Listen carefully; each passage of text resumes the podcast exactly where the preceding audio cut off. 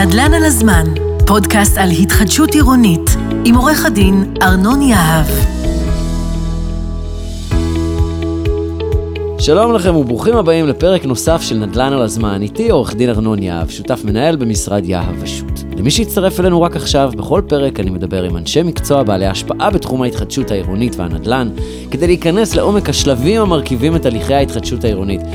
גם בפרק הזה נבין איך שומרים על האינטרסים של כל הצדדים ומה עומד מאחורי קבלת ההחלטות. אתם יכולים להאזין לפודקאסט במגוון פלטפורמות, באפליקציה או באתר רדיוס 100 FM, וגם בספוטיפיי, באפל פודקאסט או בגוגל פודקאסט. חפשו נדל"ן על זמן. בפרק הזה נתמקד בקרקעות חקלאיות ובכל הדבר הכללי הזה, אנחנו נתחיל וניכנס ונפרוט ונעזור לקהל מאזיננו להבין בעצם על מה מדובר. והפעם ביקשתי באמת מחבר יקר, בן אדם שאנחנו רואים עין בעין בהרבה מאוד דברים, כמו כדורגל ופוליטיקה ונדל"ן, חיים מסילתי, הבעלים של חברת השמאות מקרקעין ויושב ראש לשכת שמאי המקרקעין בישראל, אין מישהו יותר טוב לדבר איתו על האלמנט הזה של אה, קרקע חקלאית מאשר איתך, חיים. תודה רבה שבאת. גם לחיים, תודה שהזמנתם. כיף גדול. מה שלומך? מעולה. אז תגיד לי, מה זה בכלל, ה... כולם מדברים על זה. אני לא בטוח שכולם מבינים מה זה בכלל אה, קרקעות חקלאיות. איך אתה, אם תוכל לשים לי את זה ככה, בתוך איזושהי מסגרת, מה זה מנקודת מבטך? כן, קודם כל בואו נדייק, זאת לא קרקע חקלאית, זו קרקע ספקולטיבית. במהלך השיח אנחנו הרמתי לך נסביר לקהל לקוחותינו, לקהל מאזיננו. עוד לא, מאזינים אוטוטו הם יצרו קשר והם יהיו לקוחותיך. יהיו גם לקוחותינו, אני מאמין, אבל על כל פנים, חשוב שהציבור ידע שבאמת מדובר לא בקרקע חקלאית, כי חקלאי זה ככה עושה קונוטציה של כרובית וגזר וציפורים, וזה לא ככה. מדובר על קרקע שבעצם הפכה להיות הכלי של אה, משווקי הנדל"ן בישראל, להכניס ציבור חדש אל עולם הנדל"ן. עד לא מזמן, לפני שלוש-ארבע שנים. כשדירות עוד עלו 500 ו-600 אלף שקל, אז כרטיס הכניסה לשוק היה בסדר גודל של 400, 500, אנשים באו עם 300, 400, 500 אלף שקל, באו לבנק, קיבלו עוד קצת משכנתה ונכנסו לשוק הנדל"ן. השוק עלה, לא היית צריך לעשות כלום. השוק עלה, השוק עף למעלה, והיום אתה עם 200 אלף שקל כבר לא יכול לעשות כמעט שום דבר, חוץ מלהיכנס לשוק הזה. שנולד והתעורר ממש לאחרונה, כן, הוא שוק כאלה. הקרקעות הספקולטיביות. 1 חלקי 32 בערימה של אבנים. בדיוק, העניין הוא שמה שמטעה חלק גדול מהציבור, ואנחנו תכף נוודא שהציבור שלנו לא ימשיך לטעות כמו אחרים, הוא העובדה שמשלים חלק גדול מהציבור שהקרקע הספקולטיבית חקלאית הזו אוטוטו מופשרת, והם באים, רואים, כמו שאמרת, יפה אמרת, אבנים ודשא, והם כבר בעיני רוחם רואים את הבניין, את הדירה בקומה 27, עם הנוף לים וכיוצא בזה. אז באמת קרקע חקלאית היא קרקע, או קרקע ספקולטיבית היא קרקע שהיא בעלת פוטנציאל הפשרה כזה או אחר. יש קצוות, לה, יש מנעד, קצוות למנעד הזה של בין קרקע שתופשר מיד לבין קרקע שלא תופשר כנראה לעולם. וזה בדיוק כמו שאנחנו, השמיים, עושים. לנו יש אה, תקן שנקרא תקן 22, והרשות להגנת הצרכן מחייבת כל מי שמשווק קרקע ליותר משני אנשים להציג בפני אותה קבוצה את השומה שנערכת על פי התקן הזה, ובעצם התקן הזה בא, או השומה שנערכת על פי התקן הזה באה לספר לציבור את שתי הקצוות של המנעד. היא באה להגיד לציבור כמה שווה הקרקע הזו אם לא תופשר לעולם, וכמה שווה הקרקע הזו אם תופשר מחר בבוקר. זאת אומרת, אתה לוקח את המקרה האופטימי ביותר, את המקרה הפסימי ביותר, ומכמתת אותם לכדי ערכים מספריים. כשאתה בעצם הספקולנט, ומהיום נקרא לכל מי שנכנס לקרקע חקלאית ספקולנט, כי זה סוג של, אה, הייתי אומר, אפילו כמו מניית נפט כזאת, כי mm-hmm. אתה נכנס ואתה אף פעם לא באמת יודע, בטח לא אם אתה משתמש באיש מקצוע, מה יקרה באמת עם הקרקע הזו. אתן לך שתי דוגמאות שככה אני אוהב תמיד להשתמש בהן. הדוגמה האחת היא נתניה. בעינת 600, האזור הצפוני של העיר נתניה, יש שכונה שהתפתחה לאחרונה, אה, שכונת עיר ימים, בטח אתה מכיר אותה. ודאי. וזו שכונה שגם היו שם קרקעות ספקולטיביות שהלכו והופשרו עם השנים, אלא היא שבתוך אותה שכונה, שאגב שכונה, שכונת יוקרה יפה ומפותחת, יש מובלעת, מובלעת של שמורת טבע.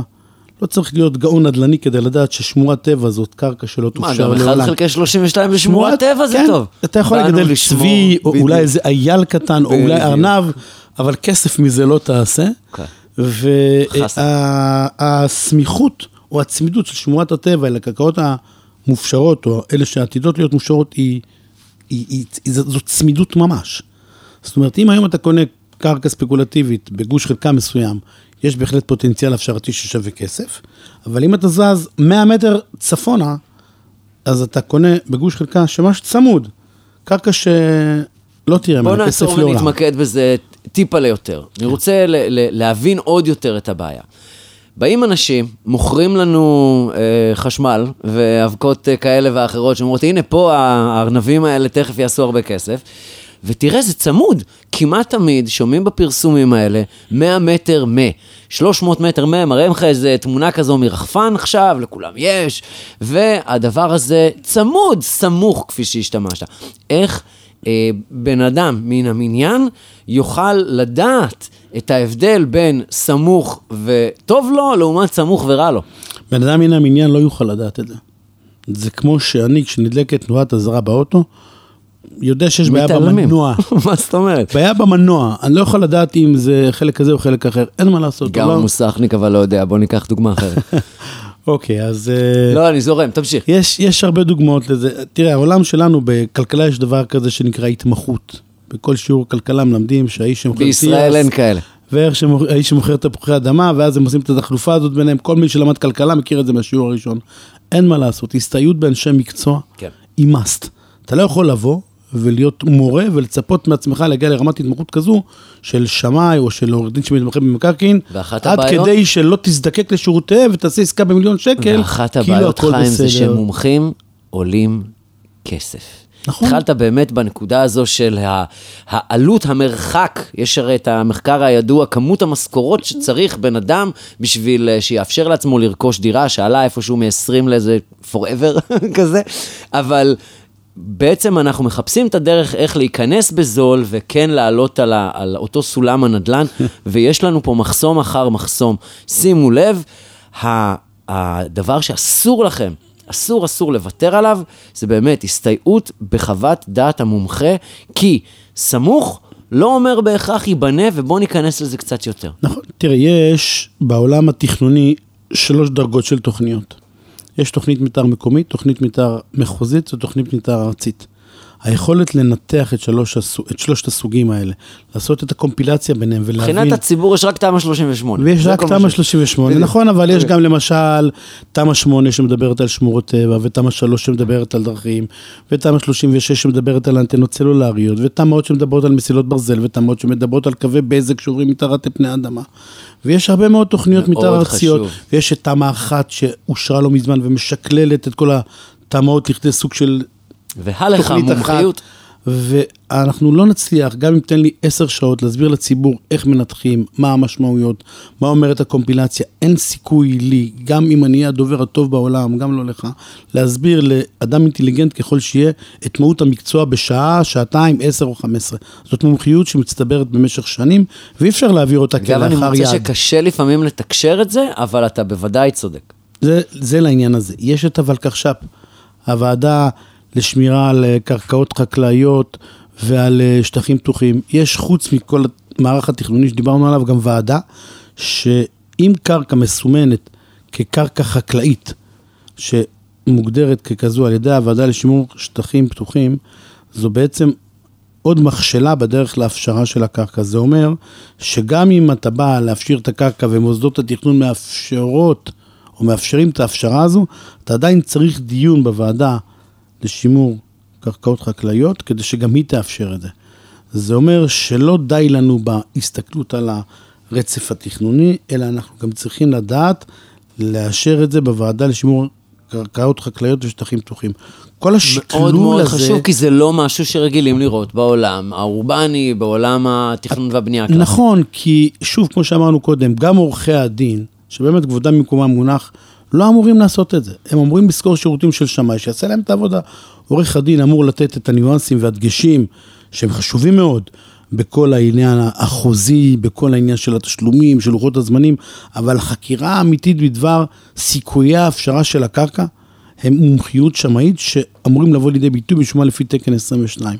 עכשיו, שימו לב, חשוב שתדע, או שידעו המאזינים, שבשומה לפי תקן 22, אמרתי קודם, השמאי צריך לתת את שתי הקצוות, את האופטימום ואת אה, את הת- את התרחיש הטוב ביותר ואת התרחיש הרע ביותר, אבל יש בתקן 22 עוד דבר שאומר שאם השמאי לא מאמין שהסיכוי להפשרה הוא, הוא אמיתי, הוא לא צריך לנקוב בערך אופטימלי. וואו.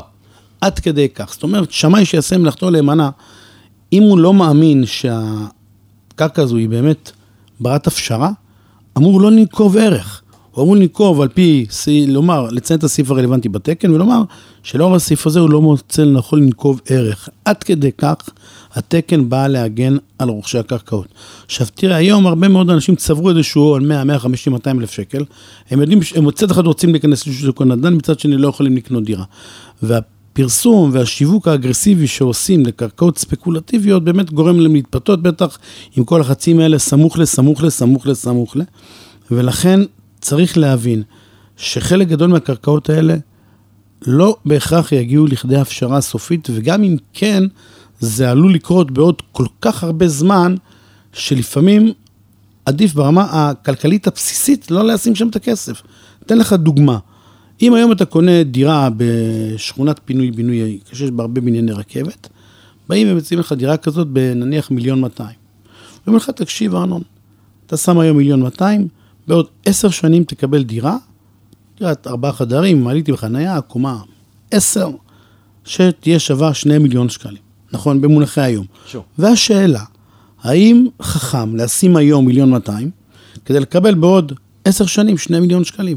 האם לא עדיף לקחת את הכסף הזה ולשים אותו אפילו באיזשהו אג"ח, היום הריבית עלתה, באיזשהו אג"ח שנותן לך באופן כמעט ודאי את השלושה וחצי, ארבעה אחוז, והלך שלושה וחצי אחוז, ארבעה אחוז על, על עשר שנים, בריבית דריבית, זה נותן את החמישים אחוז שלו.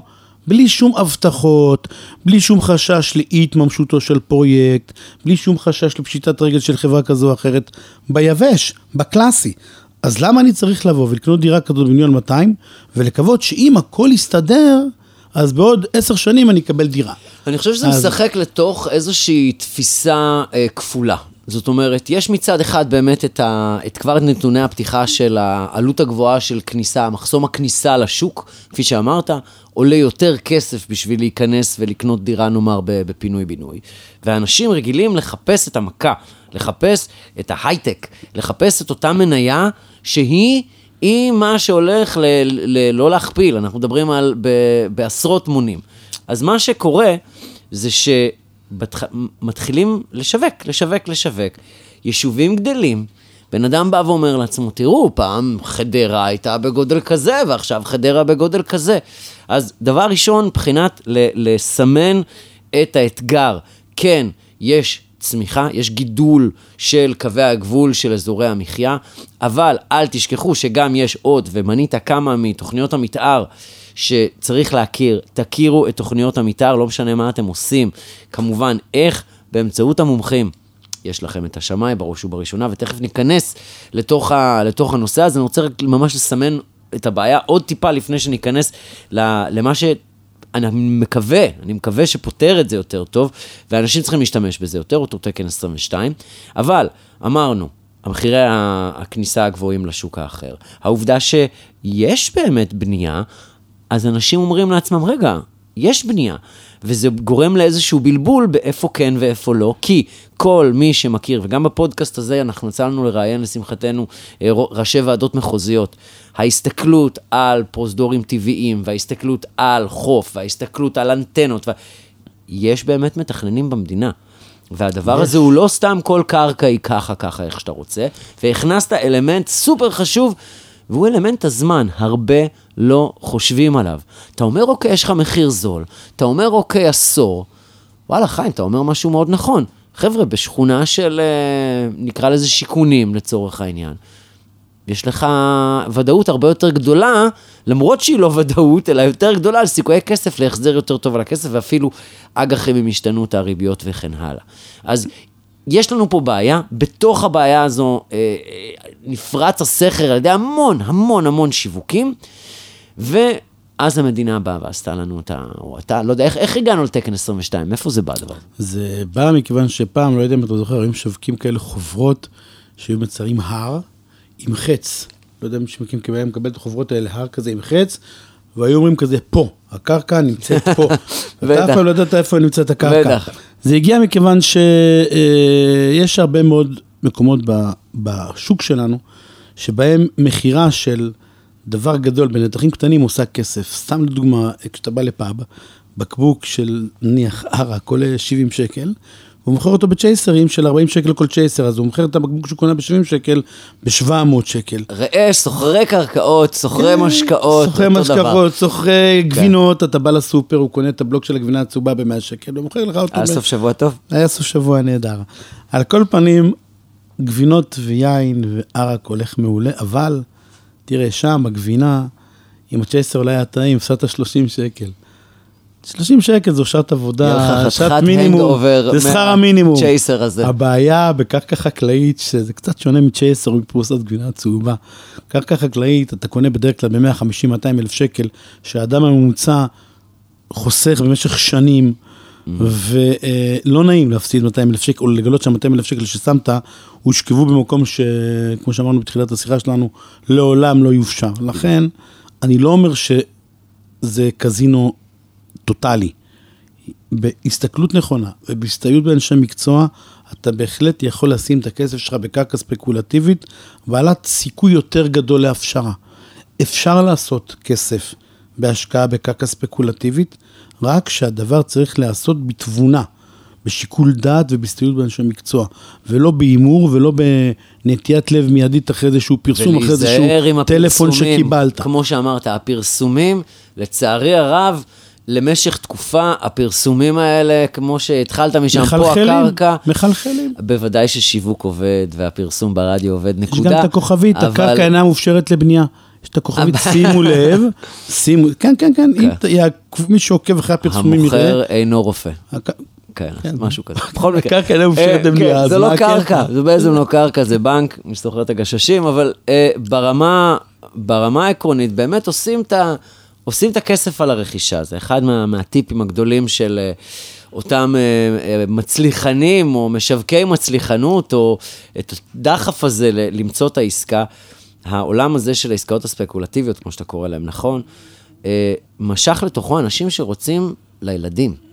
הרבה מהאנשים האלה שאני מכיר, שמים את הכסף כסוג של אלטרנטיבת בנק, וזה כואב עוד יותר לראות. אל תסמכו על השיווק, sorry. פשוט הפרסום הזה, הם יודעים טוב מאוד, לפעמים מצוין, לפעמים קצת פחות, היו כאלה שהסתבכו. אני גם אה, שמעתי על זה שנותנים את זה כ gift card. זה גם הגיע כבר אה, למצב הזה, כן, אתה בא... שמעתם את זה כאן, שי לחג, כן, שי לחג, אתה. בא לילד או לזוג צעיר שמתחתן, אני- נותן לו סוג של יחידת קרקע דמיונית. אני מאוד, אה, אני, זה כמו חבר דמיוני, אוקיי, בערך אותם סיכויי מימוש, אבל אה, אני מאוד בעד אה, חינוך אה, פיננסי, אני לא יודע אם הייתי מתחיל בקרקעות ספקולטיביות, אבל אני מאוד בעד חינוך פיננסי לילדים. נושא אחר שאני מקווה שיצא לנו לדבר עליו מתישהו. בואו נלך ל, ל, אה, לאנטידוט, ל, ל, ל, לאותו חיסון. מה, מהו תקן 22? תקן 22 הוא תקן שאושר לפני כשבע שנים על ידי המועצה של השמאים, מועצת שמאים מקרקעין, יותר נכון על ידי ועדת התקינה שיושבת ליד המועצה, ובעצם המטרה של התקן הזה היא לחסן את הקונה בדיוק מפני אותן תופעות עליהן דיברנו. הרשות להגנת הצרכן אימצה את התקן, וכמו שאמרתי קודם, מכריחה את משווקי הקרקעות להשתמש בו, ובעצם התקן בא להזהיר את הקונה.